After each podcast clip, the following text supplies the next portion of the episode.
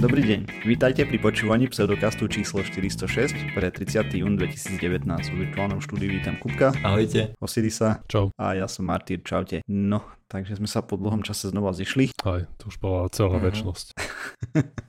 Hej, takže ak sa vám budú zdať niektoré témy neaktuálne, tak lebo sú minimálne tri týždne staré a niektoré sú aj staršie, keď tak pozerám, čo mám ten, tentokrát pripravené. Je tu strašne hnusne, horúco, masakrálne, aspoň u mňa, neviem ako u vás chalení, ale čo je nejakých tridsaťtri vonku, či koľko to bolo naposledy, čo je šialenstvo. Je tam horúco, spotil som sa, kým som došiel domov. Akože pseudokast je prvá príležitosť, pri ktorej som si dneska obliekol tričko, takže no. Také teplo tu je. Plus som si zavrel balkón, takže dnes to bude no. asi trošku rýchlejšie. Menej blabla a viacej blabla asi. Dobre, takže makajme, makajme. Teda Osirisko máš nejaké tie, ne? Ja som to pôvodne mal ukončovať dnes podľa poradia, ale mám tri témy, ktorá, z ktorých je jedna trochu smutná, druhá tiež a tretia vlastne takisto. Tak som si rád, že to nebudeme zase dávať na záver podcastu. Radšej si tam dáme niečo, čo nás určite rozosmeje, až sa budeme pleskať po stehnách. Však Martír. No jo. Okay, takže správa číslo jedna. Celosvetová. A nedávno sme tu hovorili o tom, ako vymierajú živočíšne druhy, takže nedávno vyšla štúdia, ktorá sa podívala na to isté, ale čo sa týka rastlín a zistili to isté, že rastliny umierajú bezprecedentnou rýchlosťou. Popisujú, že od roku tisícsedemstopäťdesiat definitívne vyhynulo päťstosedemdesiatjeden druhov rastlín. Tu je to kľúčové slovo, to definitívne. Čo? Len z tých, o ktorých my vieme. To je jedna časť toho problému, pretože každý deň sa objavia nové nejaké druhy rastlín. Tie nemáme veľmi dobre zmapované a po druhé, nie je to plne jednoduché vyhlásiť rastlinu za vyhnutú, lebo proste nikto nepôjde hľadať, alebo nie v ľudských možnostiach je prečesať treba celú uh, juhoamerickú džunglu, aby si potvrdil, že naozaj áno, táto orchidea vymrela. A veľa rastlín je takých, o ktorých sme si mysleli, ale vlastne živočíšnych druhov, o tom sme tiež hovorili, o ktorých sme si mysleli, že sú vyhnuté, ale potom po päťdesiatich rokoch sa niekde niečo objaví. Ďalšia Ďalšia komplikácia, čo je zvlášť pri rastlinách, je, že máme niekoľko druhov rastlín, ktoré sú v podstate živé mŕtvoly, ktoré napríklad existuje už iba jedno pohlavie z tej rastliny, čiže sa nemôžu rozmnožovať, alebo prípadne vymreli, vymreli zvieratá, ktoré prenášali napríklad ich semena. Čiže tie, tieto druhy proste už len dožívajú. Mm-hmm, že boli závislé na nejakých živočíchoch, hej, a pre rozmnožovanie. Presne tak. Nie je pri rastlinách trošku jednoduchšie ich klonovať? Ako napríklad z odrezkov a tak, či to sa neráta, to, že kebyže mám jeden strom a ten naklonujem na päť stromov, tak sa to stále ráta ako jeden strom, lebo je to tá istá genetická informácia. Mm, ale rastliny s tým nemajú až banány taký problém. No, všetky hej. Banány sú klony. Hej. Akože v zásade je to jedno, lebo vo voľnej prírode sa nerozmnožia. Presne tak. Keď do toho prestaneš babra, tak to vymrie. Samozrejme rastlina môže vymrieť aj bez, aj s tým, keby si ju chcel zachrániť. Tu na včánku popisujú nejaký prípad nejakého druhu olivovníka, ktorý jeho posledné, ktorého posledné a dva druhy, dva exempláre teda a umreli v roku dvetisíctri na nejakú na napadnutie termítmi a nejakými a plesňami. A potom napríklad, keď hľadali a nejaké ďalšie nejaké druhy a rastlín, o ktorých nevedeli, či sú vymreté alebo nie, tak alebo takto. A väčšina tie rastliny vymerajú v dnešnej dobe oveľa rýchlejšie ako predtým, čo samozrejme vieme, že to je vďaka človeku. He. To je ten istý prípad, ako bol pri živočíchoch. Hnacím motorom toho vymierania je to v podstate to isté, čo je pri živočíchoch, že tým rastlinám mizne biotop, v ktorom normálne existujú. Trebárs tu popisujú, ako hľadali nejakú, nejakú bylinu na Madagaskare a keď išli tam, kde by mala rásť, tak už tam našli len nejaké lúky, na ktorých sa pasol dobytok a nejaké polia, a ryžové polia. He. A, a to je vlastne prípad mnohých ako rastlín, tak aj živočíchov. Nedrba ste pralesy a dažďové sa vykočujú, nasadia sa tam tie olejové palmy, monokultúra hej, a dovidenia. A aj zvieratá, aj rastliny aj stratia svoje prirodzené zázemie a proste poumierajú. Hej, čo dve, ako to bolo u nás, hej, keď sa upravil terén v Európe pre civilizáciu. To v tej dobe sa výskumy nerobili, ale predpokladám, že tiež pomerne veľa druhov Hmm. išlo pod kytky. Určite to nasledovalo podobnú trajektóriu, sa stane, keď väčšinu plochy proste prerobíš na pole. Na pole alebo pasienky pre zvieratá. No. Dobre, takže toto bola celosvetová depresívna správa číslo jedna, depresívna správa číslo dva z druhého konca planéty. A v minulom podcaste som tu hovoril o tom, ako sme prelomili rekord vo objeme cé o dva v atmosfére. Kto si to nepamätá alebo nepočul, tak sme prekročili hranicu štyristopätnásť parts per milión, teda častíc na milión častíc vzduchu. A čo naposledy bolo, tuším, pred troma miliónmi rokov. Teraz môžem machrovať, lebo si to ešte pamätám všetko. Rozdiel od normálneho nahrávania. A vlastne v Austrálii sa proti tomu rozhodli bojovať tak, že otvoria komplet novú uholnú baňu, ktorou si zvýšia exporty uhlia o ďalších dvadsať percent. Dobre. A od... Hej. A vlastne tam bol dlhý boj okolo tej bane. A pochopiteľne aj aktivisti a príčetní ľudia nechceli, aby sa tam otvárala nová obrovská uholná baňa, ale nejakí chytráci a práve že chceli, pretože to obhajovali tak, že tá baňa má byť v nejakom teritóriu, ktorý sa volá Queensland, v Austrálii sú teritória, provincie, asi provincie. Nie som si, teritorium znie celkom, celkom fajn. Je to znie tak kanádsky. A proste država Queensland tam chceli otvoriť. A, a to je na východnom pobreží. A obhajovali to tým, že tým, že sa to otvorí, tak samozrejme zarobia groše a podporí sa zamestnanosť v inak chudobnom kraji. Mm-hmm, to, že sa tí na pobreží potom utopia, no problém. A práve tá debata prebieha na pozadí toho, ako ich tam teraz decimovala horúčava a veľké a nejaké požiare. A A teda samozrejme aj zaplavy, ktoré prichádzajú s tými prílovými dažďami, ale nakoniec to predsa len zvíťazili tí prouholné, tá prouholná lobby, rozhodli sa, že tú baňu predsa len otvoria, plánuje vyťažiť šesťdesiat miliónov tón uhlia ročne, a čo ako hovoríme aj nadvihne už tak dosť vysoký export, uholný export Austrálie o ďalších dvadsať percent, a predpoklad je, že to budú posielať niekde India, Čína, proste do tých krajín, tam sa to bude spáľovať ďalej. Aj tak oni majú kopec tých elektrární. To je to, to čo, o čom som rozprával naposledy. Treba proste zaviesť obrovskú taň na cé ó dva. Hej, ako už proste... teraz, už aj to v tom článku špekulujú, že je to otázne, lebo to uhlie nie je už veľmi drahé a tým, že vlastne oni nafúknú ešte troch ešte viac, tak asi tá cena ešte klesne. Ale samozrejme dôsledkom toho bude to, že sa bude paliť viac uhlia, keď bude lacnejšie. Hej. Však to vie. No a ešte čerešničkou na torte je to, že ako som hovoril, že je to na západnom pobreží Austrálie, tak vieme, že na západnom pobreží je ešte aj uh, veľký bariérový útes korálový, oh. Čiže tam proste pôjdu v uh, nedalekom okolí, aj tam sa všetko to bude nakladať na lode a tam a to pôjde do Ázie, čo môžeme predpokladať, že ne, teda nevieme naisto, čo, či to uškodí tomu bariérovému útesu, ale myslím, že môžeme s dostatočnou istotou povedať, že rozhodne mu to neprospeje. Hej no, to je zase o tom, vieš, oni proste si predávajú lac uhlie a v konečnom dôsledku všetko to zaplatia normálni ľudia, napríklad riešením povodní, požiarov, spaľovaním kopec elektriny na klimatizáciu, hej, lebo máš byte štyridsať stupňov každý deň potom. Aj, a ešte aj tá klima frčí na,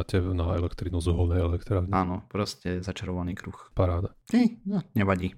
Ano. Ľudia sa nepoučia, až pokiaľ nebude veľmi zle. A už potom bude neskoro, vieš, bavili sme sa o tej zotrvačnosti. V es gé ú sa bavili pár časti dozadu o tom, že sa im nepáči, že globálne oteplovanie, sa, že sa to volá globálne oteplovanie, že viac sa im páči ten pojem climate change, akože zmena podnebia, lebo že to vystihuje viacej, lebo ano. To neznamená len to, že sa oteplí, ale môže to znamenať aj tie arktické zimy, čo mali v ú es á tohto roku, aj uh-huh. viac povodní, nejaké silnejšie tornáda a všetky také príjemnosti. Viacej energie uväznenej v oceánoch, hej, lebo sa tu celé zohrieva a potom sa nejako tá energia vyprdí a keď je chladno, tak ti naženie viacej tých vodných výparov do oblakov, do vzduchu a potom ti napadá viacej snehu. Ak nie je chladno, čo čím ďalej tým menej chladno bude, hej, tak budeš mať viacej dažďa, výrazne viacej. A najväčšie problémy ani nie sú tornáda, ktoré sa ti preženú cez krajinu, ale tie, ktoré zostanú proste visieť nad jedným miestom a lejú hektolitre vody, hej.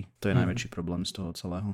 Lebo chvíľku niečo voda, teda niečo pôda vsiakne a potom to už, už nestíha. Nebude to ešte aj tak, že síce bude viacej ako zrážok, ale za to prídu proste veľké búrky, ale menej.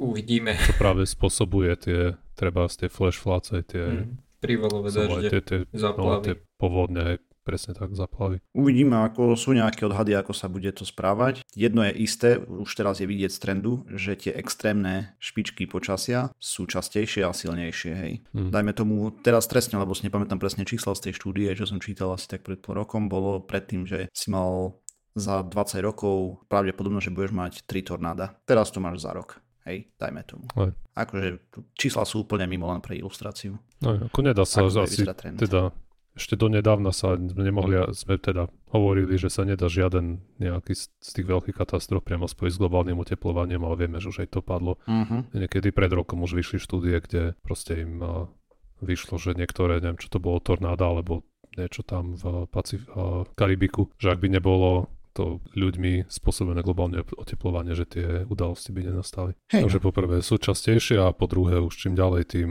máme väčšiu istotu, že sa to dá priamo spojiť kauzálne s globálnym oteplovaním. Okay. Správa číslo tri. Tesne u susedov maďarských. Toto sa týka skôr vedy ako takej, tak vieme, že, no teda vieme. A v Maďarsku proste pôsobí niečo, čo je ako naša SAVka, hej, tá Akadémia vied, a v nedávnej minulosti proste medzi iným, oni zastrešujú mnoho rôznych výskumných skupín a mnoho inštitútov a hromadu výskumníkov a pochopiteľne títo ľudia sa venujú rôznym smerom štúdia a v nedávnej minulosti si dovolili študovať nie, nejaké politické a socioekonomické javy a proste sociológiu a tie spoločenské vedy a vyšlo im z toho, že proste nejaké výsledky boli také, ktoré boli trošku v konflikte s tým, čo tam inštaluje pán Orbán v Maďarsku. Takže reakcia bola taká, akoby sme očakávali, že je v Maďarsku a to je, že príjmu nejaký zákon, ktorý by mal, teda sa predpokladá, že vôjde do platnosti od prvého septembra a vytvoria nejakú rádu vládnu, ktorá bude hovoriť tým výskumníkom, čo majú skúmať a akým smerom sa má uberať správne ten výskum, aby neskúmali nejaké olejoviny, ale veci, ktoré, ako sa ten chlapík vyjadril, podporia konkurencieschopnosť Maďarska v budúcnosti. A odôvodňuje to tak, že tí veci tým, že si dovolili prezentovať nejaké výsledky tých štúdií, s ktorým nesúhlasil establishment, tak sa vlastne pustili do politického boja s establishmentom a to nemajú čo robiť a preto proste treba na nich dozerať lepšie, aby neskúmali, čo ich napadne. Ale len to, čo je, čo treba pánovi Fidesovi a teda pánovi Orbánovi a Fidesu. Tak, to je správna cesta. Jasne, tak. Som si istý, že keby bol joiner despota, tak by... No a teraz neviem, či súhlasil alebo nie. Dobre. A hovorili, teda v článku sa vyjadroval a nejaký vý, a matematik, ktorý hovoril, že už napríklad minulý rok a dostali od vlády nejakú, nejaký e-mail od vlády, aby... Počkaj, čo som povedal? Proste nejaký matematik hovoril, že ich akadémia, ich a, a fakulta dos, dos, alebo ich pracovisko dostalo e-mail od vlády, že sa budú nejak reorganizovať financie toho pracoviska a dali im na odpoveď celých päťdesiatštyri minút. Wow. Že už to, to proste niektoré zárodky tam už boli v minulosti. Aj. Mm-hmm. A že teraz a, a ľudia, ktorí to pozerajú, pozorujú zvonku, ten vývoj, ktorý sa tam teraz chystá, je, že na jednej strane, že akože OK, proti tomu sa nedá nič namietať, aby vláda nejak a, určovala aspoň zhruba ten smer, ktorým by sa mal vyvíjať výskum. Aj, aby, lebo to, to zase nie je úplne zlý nápad, aj, lebo môžeš určiť aj tým, čo sa bude skúmať, treba môžeš určiť smer nejaký, ktorým sa bude o, uberať tá znalostná ekonomika v tej krajine. Napríklad u nás by sme mohli dať, že budú skúmať niečo, čo nám pomôže urobiť nejakú lepšiu fabriku, než kde sa len montujú pneumatiky do aut. V tej podobe, v akej príjmu ten zákon, takže to dá tým vládnym pracovníkom neobvyklú moc a proste zasahovať až do úplných detailov, čiže môže sa to proste skončiť tak, že... A tam ide aj o to, čo bolo spúšťačom, hej, na, tú, na ten zákon. To nebolo, že to chceli robiť s tým cieľom, že by chceli upriamiť. Proste to inštalujú. Tak spúšťač mohol byť trebárs, áno, mohla to byť nejaká štúdia, ktorá, z ktorej vyšlo, že krajiny, kde, neviem, pomáhajú integrovať ľudí z iných štátov, hej, že im uľahčia prístup ku práci, takže na tom ekonomicky benefitujú. A to vieme, že toto je úplne no-go myšlienka v Maďarsku, pretože tam ktokoľvek to pomáha imigrantom, tak proste je zločinec de facto. Asi aj de jure. Takže akákoľvek taká štúdia, hej, tam teraz môže, alebo keď si budú, keď tu bude niekto chce skúmať, tak samozrejme dostane od tej, tej rady stopku, že tudy cesta nevedia a radšej skúmajte niečo iné, treba ako nám imigranti krádnu prácu, hej. Ob, obidvaja, čo sú v Maďarsku. No jo, to sú ešte šťastie, že si nešiel posledný. Hej, Hej. Začína to dobre, no. Ale dobre, tak, tak hurá na, čo? Ta, taký establishment si tam zvolili, hej, takú vládu. No. Ako žiaľ, cez populizmus a podobne k viacerým... Tak zvolili, ale... zastúpeniu v parlamente, no tak... Ale tak zase to, vieš, to... Ako neviem, ako tá situácia nastala, hej, ako sa... Ako sa to celé začalo, kvôli čomu. A, ale už keď majú v rukách všetky médiá, v podstate celú krajinu držia pod krkom, tak a už teraz všetky voľby, ktoré tam sú, už nemôžeš povedať, že tí ľudia robia nejaké informované rozhodnutie. No hej, nerobia. O tom, kam sa tá krajina bude smerovať. A, a ja neviem, kedy sa to proste začalo, kedy tí ľudia prestali dostávať nejaké normálne informácie. Mm. Lebo od, urč, od určitého momentu sa to, tie, tie voľby už nie sú slobodné. Vieš. Myslím, že Ako... tam tá migračná kríza tomu prospelo, aby to určite, sa dopracovalo to, do takéhoto stavu. To isté sa stalo aj, aj u nás, aj v Česku. Aj hej, ale kde. U nás absolútne nebol dôvod, hej, lebo proste, ale oni tam mali aj, oni boli narazová krajina trošku. Prechádzali cez nich, ale zase aj oveľa horšie dopadli ako my. Hej. Lebo u nás ešte vidno, že nejaká cesta von existuje, hej. Ale v Maďarsku proste tí, tí už sú za hranou, hej. Tým, nad tými už robili krížik všetci. Že tam na zmenu nie je veľmi nádej. Hej no, Kubko, čo máš ty? Ja som si vybral tému dnes, lebo sa ma na to pýtal mladší brat. Tým, že je dnes také teplo, tak konzumujeme zvýšené množstvo sladených nápojov, zmrzliny a podobných vecí. Napriek tomu, že ja tým absolútne netrpím, tak jeho, jeho z toho bolí hlava, keď, keď si dá príliš veľa zmrzliny alebo pije veľmi rýchlo nejakú ľadovú vodu mm. alebo niečo také. Po anglicky. To bolo v tom a krok za krokom. Áno, som áno. Seriál. Presne tak, Kouďak si tak stlačal nos. Aj, aj, aj. No neviem, či vám sa to stáva, či, či takéto niečo poznáte, lebo ja, ja som sa to aj snažil vyvolať, akože schválne som pchal plné veľké lyžice z brzliny, ale mňa z toho akurát bolia zuby, ale hlava nie. Ja neviem, ja jem hlava nie. Zmrzlinu veľmi pomaly, takže nikdy som to neskúšal. Tiež som si to skúšal aj navodiť, ale nepodarilo sa mi to. Anglicky sa to volá brain freeze, akože zmrznutie mozgu, a má to aj nejaké oficiálne názvy, ale toto je taký najznámejší. A teda nastáva vtedy, keď príliš rýchlo jeme zmrzlinu alebo pijeme studený nápoj. V štúdiách, ktoré som k tomu pozeral, tak nutili ľudí buď piť ľadovú vodu cez slamku s tým, že aby to mierili na podnebie, alebo mm-hmm. aby si pritlačali kocky ľadu na, na podnebie. Tým, že, že to pitie tej vody bolo, bolo efektívnejšie. Tak rýchle dozdáva teplo, nie? Rýchlejšie. Skôr Adam odoberá.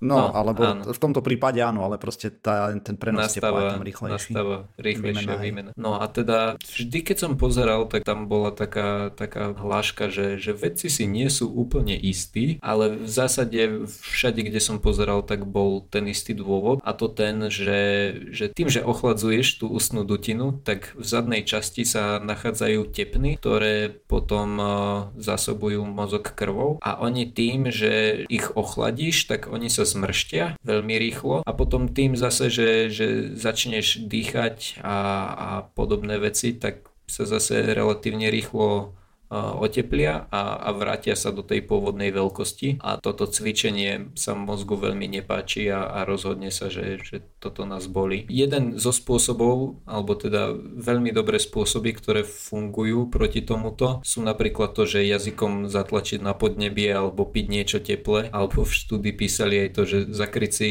nos a ústa rukami a, a rýchlo dýchať, aby, aby sa ten vzduch ohrial, mm-hmm. aby sme tie dýchacie cesty zase zohriali a vrátili do normálu. V jednej epidemiologickej štúdii skúšali hľadať aj také, také podobnosti, ako napríklad, že keď ľudia mávajú migrény, tak rýchlejšie dostanú aj túto bolesť, alebo potom, že, že keď toto mávajú rodičia, tak je väčšia šanca, že budú mať deti, ale moc sa mi, moc sa mi tá štúdia nepozdávala. Akurát jedinú veľkú odchýlku, ktorú tam našli, bola tá, že, že u dospelých sa to stáva podstatne menej ako u detí. Deti toto zažívajú podstatne častejšie. To bude asi tým objemom, nie? Látky aj všetkého. To je typujem. Možné, ale neviem. Ešte jedna zaujímavá vec, ktorú som sa dočítal, je tá, že, že vedci to, to radi používajú na, na vyvolanie bolesti, bolesti hlavy pri rôznych štúdiách, lebo je to jeden z dobrých spôsobov, ako, ako relatívne spoľahlivo navodiť bolesť hlavy, takú tú migrénoidnú. Čiže keď sa snažíš, tak to vieš indukovať u každého? Nie u každého, ale u relatívne veľkej časti populácie, predpokladám. Uh-huh. To je, to je viac menej všetko k tomu, čo som chcel. Chlad je inak aj celkom bežný v tom, v tých štúdiách, že ako keď chceš pom- zistiť, čo pomáha na bolesť, tak myslím, že celkom štandardne používaš, že ti treba sponoria ruku do ľadovej vody. Uh-huh. Hej, to stačí. Akože prekvapivo krátko stačí na to, aby to bolelo jak svinia. Takže robili aj vo viacerých dieloch Mythbusters, tiež ako hovoríš, niekoľko desiatok sekúnd a tí ľudia už tam nevydržali mať tú ruku. Neviem, či to skúšali Mythbusters, alebo to bola nejaká iná štúdia, keď skúšali no. vlastne, že či nadávanie pomáha. Presne, pomáha toto to bolo aj Mythbusters. mm-hmm. A? Tak si to asi pamätám odtiaľ. Hej, ľudia, ktorí nadávali, vydržali aj dlhšie. Keď, keď si no, dovolil. V Mythbusters to od serióznych štúdií malo pekne ďaleko. Nie, to, mm-hmm. však to je jasné. Ale, ale aspoň plus minus, hej, no. Hej, akože nikto tam, neru, myslím, že tam nerobili také nejaké kontroly, akože teraz môžeš nadávať a, a teraz sa iba ventiluj, že môžeš vzývať bohov. Nie, nie, ja, ja si pamätám, že tam mali nejakú skupinu, ktorá mohla hovoriť iné slova, ale ktoré neboli nadávky. Hej. Potom nejaká ja skupina nadávala. Hej. Práve toto, ako jasné, tie, tie veci, ktoré tam robili, sa nedajú považovať za štúdie, mm-hmm. ale práve ako toto sa celkom snažili mať nejako šefované, aby to aspoň pripomínalo tú správnu metodiku. Mm-hmm. Také veci ako kontrolné skupiny a opakovanie pokusov a určenie z nejakých jasných kritérií tých experimentov, kedy budú úspešné, kedy nie, tak toto tam celkom dodržiavali. Mm-hmm. Dobre, takže pred minulú časť, myslím, že to bolo, som rozprával o atomenergii a kde by sme mohli byť, keby sa ten výskum nezastavil vďaka Černobylu a tak, a spomenuli sme tam aj to, že sa staval nový kryt na ten sarkofág, teda nad tým sarkofágom, ktorý narýchlo zbuchali po tom, čo ten reaktor štyri urobil boom. Nebol som si istý, že či ho presunuli na miesto, alebo tak, čo Kubko mi tvrdil, že hej, tak som si povedal, že si to pozriem poriadne, lebo keď som si pripravoval tú tému, tak mňa zaujímalo hlavne, že ako by sa mohla hýbať atomenergia dopredu, hej, kde bol aký výskum vtedy, a na toto som sa nepozeral. Takže tentokrát som si pozrel, volá sa to Chernobyl New Safe Confinement, a teda v, pre, v preklade plus minus nový bezpečný kryt černobylský, mm-hmm. a cieľom bolo teda nad tým starým sarkofágom postaviť tento kryt z viacerých dôvodov a jeden z hlavných bol, že ten pôvodný sarkofág mal byť dočasný a potom ho malo nahradiť niečo trvácnejšie, ale... Stalo sa. Ček. A... o trošku skôr než teraz.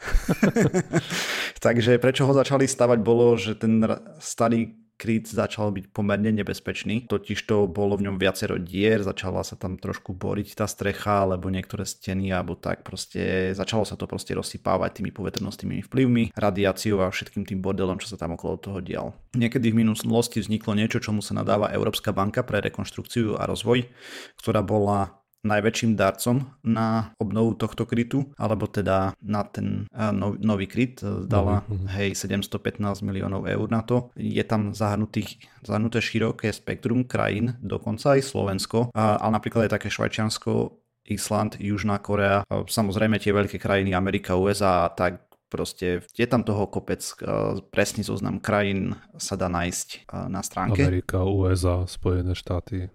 Som povedal tam Amerika, pohľad. ú es á? Hej. OK, takže Spojené štáty, uh, myslím, že aj Brazília tam bola dokonca, neviem, hmm. teraz naisto. Uh, prost... Rusko prispelo? Prosím? Asi ne, že či Rusko prispelo? Hej, hej, samozrejme. No, neviem, mne to nepríde. Až tak sa, hej, tak oni tvrdia, že sa tam nie stalo plus minus, ne, tridsaťjeden mŕtvych a tak. No dobre, teda...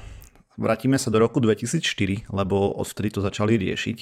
Takže v roku dvetisícštyri bol vypísaný tender na kryt, ale prihlásili sa iba dvaja kandidáti do roku dvetisícšesť a neskôr sa teda rozhodli, že analyzujú všetkých uchádzačov a skúsia to znova. A potom vyhlásili nejaký nový tender alebo tak a v sedemnásteho septembra dvetisícsedem francúzske konzorcium Novarka, a čo je vlastne spoloč, spojenie dvoch spoločností, Vinci Construction a nejaký bonus, whatever, proste francúzdy, Travaux Public po novom sa volajú, a boli partnermi, ktorí päťdesiat na päťdesiat sa rozhodli, že sa do toho pustia teda, a odhadovali cenu na ten kryt jeden celá štyri miliardy a že to dajú za päť rokov. Teda konkrétne, že stavba bude trpa, trvať päťdesiattri mesiacov a z toho osemnásť plánovali ako prípravu vlastne štúdií a ako bude vyzerať dizajn a tak ďalej. Hej. A takže nakoniec sa rozhodli pre oblúkovú štruktúru, ktorej dokončenie malo byť v strede roku dvetisícdvanásť. V roku dvetisícdeväť sa stabilizoval existujúci sarkofág, ktorý tam je na ďalších pätnásť rokov, a to bol odhad, ktorý vtedy mali, hej, lebo ako vravím, tam hlavne tá strecha už začala tak nejak neúplne držať a tak. A v roku dvetisícdesať, keď teda prišli s tým, že ako to budú robiť, začala tá Novarka stavať. Začínajú to stavať uh, obďaleč s tým, že to potom na kondraniciach presunú. Konkrétne to stavali stoosemdesiat metrov západne od reaktoru štyri a potom to mali po tých koľajniciach presunúť. V roku dvetisícjedenásť vidíme prvé milníky, ako sa infra, infraštruktúra a piliere oblúkovej strechy začínajú staviať, a do, rok, do apríla dvetisícdvanásť začali vstyčovať vlastne tie železné uh, nosníky, tam aj všetky tieto veci. V novembri dvadsiateho šiesteho dvetisícdvanásť prvé sekcie zdvihnuté do vzduchu. Tu vidíme, že termín nestihli. Lebo tých sekcií do vzduchu trebalo zdvihnúť pomerne viacej a toto bola zatiaľ, prvú stavali, myslím, že zapadnú strechu. No ako myslíš tie platy, hej, ktorými to je prikryté vlastne? Mm-hmm. Ktoré, tak oni to robili tak, že proste postavili ten najvrchnejší oblúk, to zdvihli, hej, potom k tomu dostávali ďalej ten oblúk a tak postupne mm-hmm. to spájali.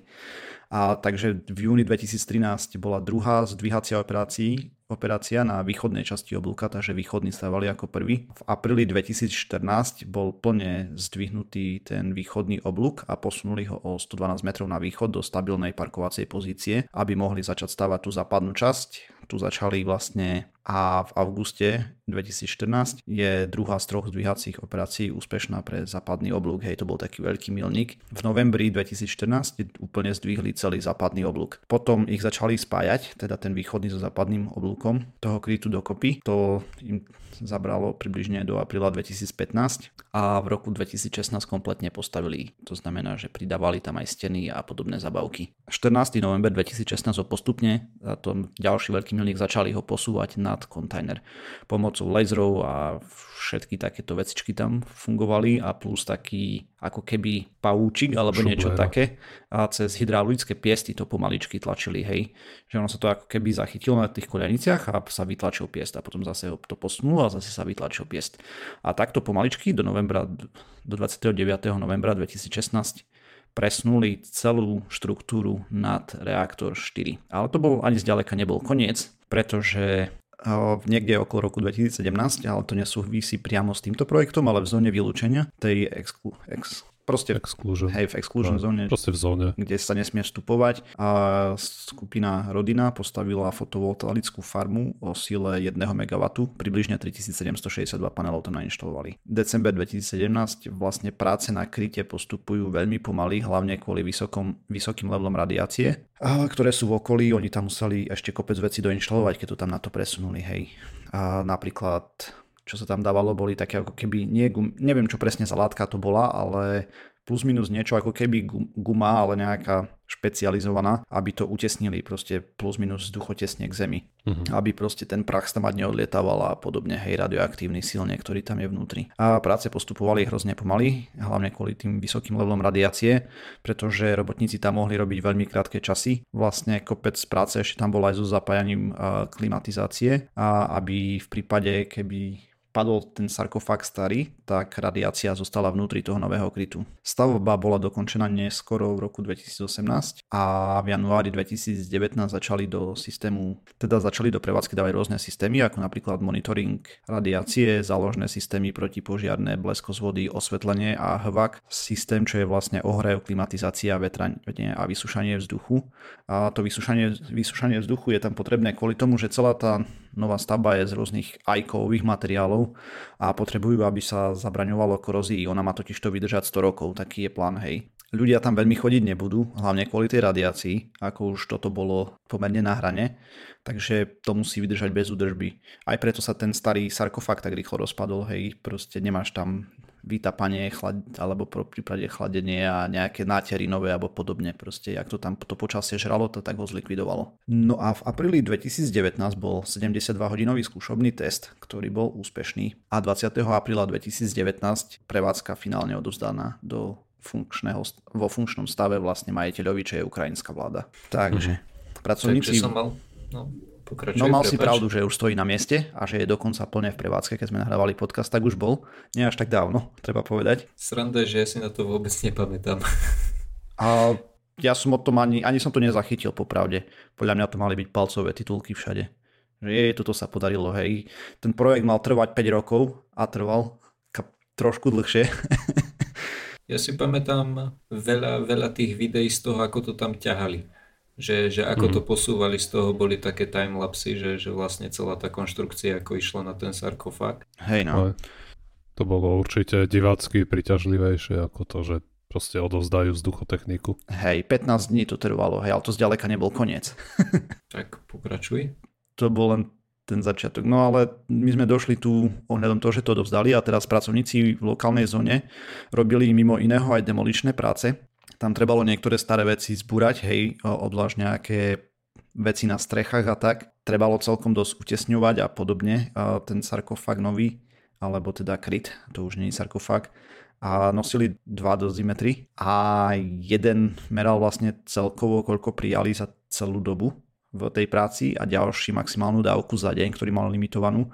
Ak začal pískať ktorýkoľvek z nich, buď išli domov na ten jeden deň, hej, že je koniec, alebo tak prestup prekročili tú celkovú dávku, tak mali kompletne zrušený vstup na pracovisko.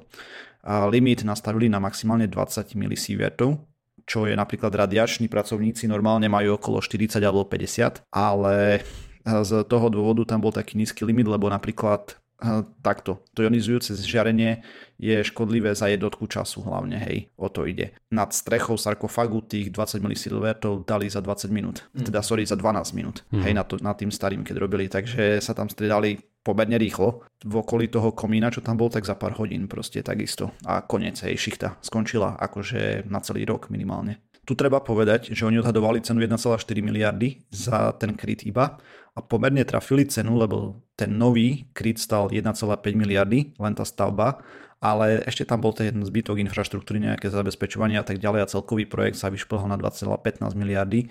Je to údajne najväčší projekt takýto s takou hodnou medzinárodnou účasťou. Na stavbe sa vystriedalo cez sedemtisíc robotníkov, z mimo iného z krajín ako Ukrajina, Rusi, Francúzi, Japonci, Nemci, Amerika a ešte pár, ďal, pár ďalších krajín, hej, nemám ich tu všetky popísané. A ako som vravel, maximálna dávka dvadsať milisievertov bola. A z toho nenašiel som presne, som sa snažil nájsť, že koľko ľudí to prekročilo alebo tak, ale ne, nebol tam žiaden, takže predpokladám, že mali s nejakou rezervou nastavené tie dosimetre, že stavať palili hneď. Mm-hmm. Pozeral som videjka, ako to tam stavali, hej, keď boli vnútri, tak tam mali také betonové bloky, do ktorých sa schovávali cez pauzu, ako oddych proste si v bunkri. Mm-hmm. A takéto veci, takže celkom pekná práca, nula pracovných úrazov presne za celú dobu, čo je celkom výkon za dvanásť rokov. Vyzerá to tak, že táto stavba by mala vydržať sto rokov, takže treba aj držať palce. Zároveň sa tam samozrejme bola unikátna možnosť, aj veci o tom písali, ako sa naučiť o tom, ako vlastne zabezpečovať takéto veci. Plus ešte navyše vyzerá, že to bude potom tá oblasť ako unikátna na skúmanie, ako robiť dekon, dekon, eh. dekontamináciu. Ďakujem, dekontamináciu. Pohode. Aj vie, vie, vieš, že z čoho je ten kryt? Akože je to len nejaký kompozít, alebo proste sú tam olovené platy, alebo ako si to mám predstaviť? To betón? Materiál bol železo a z polikarbonátovými vnútornými panelmi hlavne. Dobre, to len tak ma to zaujímalo, že, že teda keď je tam zvýšená radiácia, tak jediné čo viem, že sa akože používa pri, v tých bunkroch napríklad, tak to, že sa to bol hrubý betón a, a prípadne olovo, že dobre funguje. Hej, oni ale netienia to žiarenie stamať, hej, to není cieľom tohto krytu. Aha. Tam je najväčší problém je, akože ono to trošku žiari do okolia, hej, ale najväčší problém je vlastne šírenie tých radioaktívnych izotopov. Ja, akože to, to je najväčší prach, problém. Napríklad, hej, také veci. Presne, prach má v sebe, čo ja viem, cézium alebo nejakú mm-hmm. takú zabavku, čo sa rozkladá sto tisíc rokov. Mm-hmm. Hej, a proste o to ide, aby to sa nešírilo. Jasné. My keď sme tam boli, tak uh, nás Zakovaro, no, nám hovoril, že čo sa týka tej radioaktivity, tej čo poletuje luftom, tak tam prakticky nie je žiadna mm-hmm. pre proste všetky účely môže povedať, že tam nie je nič, že to je na úrovni pozadia, tak ako neviem, v Kieve alebo hoci kde. Keď ješ lietadlom, tak pravde, no ak som tam letel z Budapešte do Kieva, tak asi sme tam dostali viac radiácie, jak za ten celý pobyt v tom Černobyle. Ale práve to je to nebezpečné, alebo to je najväčšie riziko pre teba, keď vdýchneš aj tie prachové čiastočky, alebo potom to žiarenie sa ti vlastne uvoľní len dovnútra tela. Mm-hmm. Bo tam je nejaké len to, ja neviem, či alfa, alebo ktoré, mm-hmm. to čo proste prenikne len beta, úplne, beta. Alebo beta, hej, sorry. Mys- myslím, čo, aspoň. Neviem, proste, ja tiež neviem, to, ktoré preniká, ktoré takmer nepreniká cez nič, ktoré zastavíš prakticky uh, listom papiera. Tak to je alfa. OK, tak alfa, hej. Čo ako nie je problém, keď tam pobehuješ, ale mm. keby si to vieš, zjedol za hrst hliny, tak sa vlastne všetko to žiarenie vstrebe aj mm. vnútri v Jasne. Tvojom tele. Uh, čiže aj tie dozimetre sme tam mali, no ale tie proste ukazovali úplne tam v nejakých minimum mikrosievertíkové mm.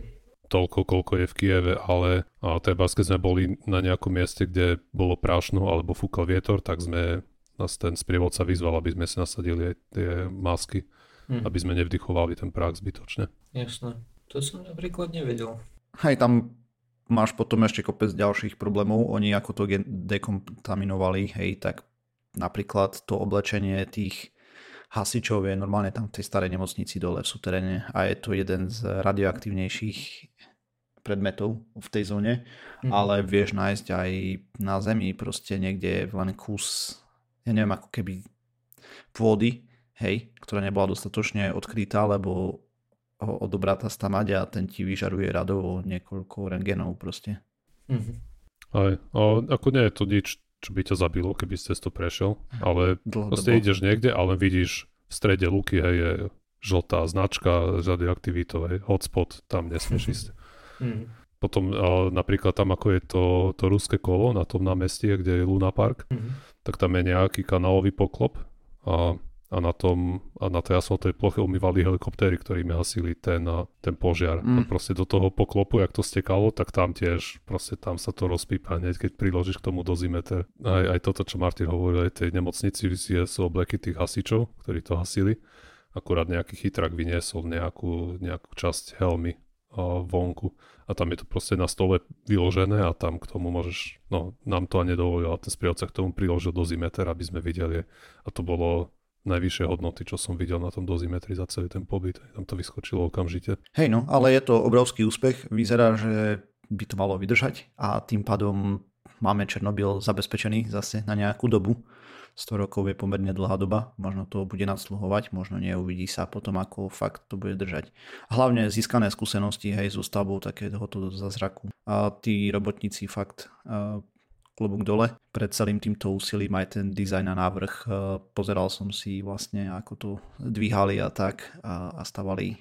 No, celkom zabavka. Jedna z väčších stavieb v histórii. Ono, kebyže to stáva NASA, tak by to povedalo, že to má vydržať sto rokov a v skutočnosti by to bola posledná, posledná stavba vytvorená človekom, ktorá by tu stála potom, ako by všetci vymreli. Ale. Ako oni tam udávajú minimálne časy, hej, v NASA, mm. čo by tie sondy mali vydržať. Nikdy nevedia. A len tak mimochodom, toto som nespomenul, má to dĺžku dvestosedemdesiat metrov, čo je celkom dosť a... Taký futbalový štadión? Nie, to bude asi viac, že dva futbalové štadióny. To je tá vonkajšia, neviem koľko má futbalový štadión, absolútne ma to nezaujíma. Ja. Dá sto. Abo ja neviem. Hey, no tak stovka sa behá po prístrane, ne?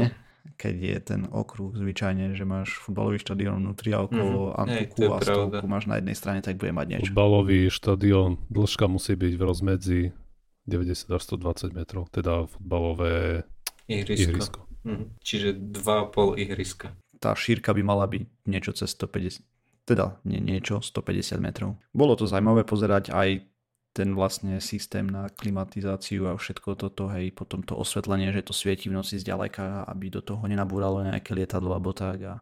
Jasné. A majú aj nejaké kamery akože dovnútra? Majú tam monitoring, hej. A napríklad počas toho už boli aj v tej kontrolnej miestnosti redakt- reaktoru štyri, hej, a podobne. Je tam celé vyrabované a neviem, kto tam pozbieral, tam mať tie gombíky alebo tak. Možno, že len počasie to zničilo radiácia, hej, ale tu... Um, asi ja som niekde čítal, že za dostatok dukátov ťa tam zoberú. Teraz už asi Teraz už, hej. Neviem, či sú tam dvere na tomto, popravde fakt netuším. Asi, asi no, tam niečo bude. Tam nejaké dajú. Hej, ja, keby náhodou... Treba niečo súrne opraviť. Mm-hmm. Takže taký menší megaprojektík a veľký úspech aj vlastne tej Európskej banky pre rozvoj, hej, ktorá celé toto vlastne organizovala.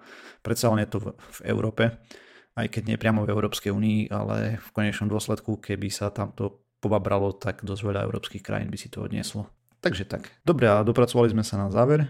Ďalšia časť by mala výsť siedmeho siedmeho No, keď dnes je tridsiateho tak asi áno. Tým pádom nájsť nás môžete na www bodka pseudokast bodka es ká, najlepšej stránke na internete, YouTube, Facebooku, Twitteri, iTunes, Spotify, všetkých možných a nemožných podcastových agregátoch a písať nám môžete na kontakt zavináč pseudokast bodka es ká. Takže čaute. Čau. Ahojte.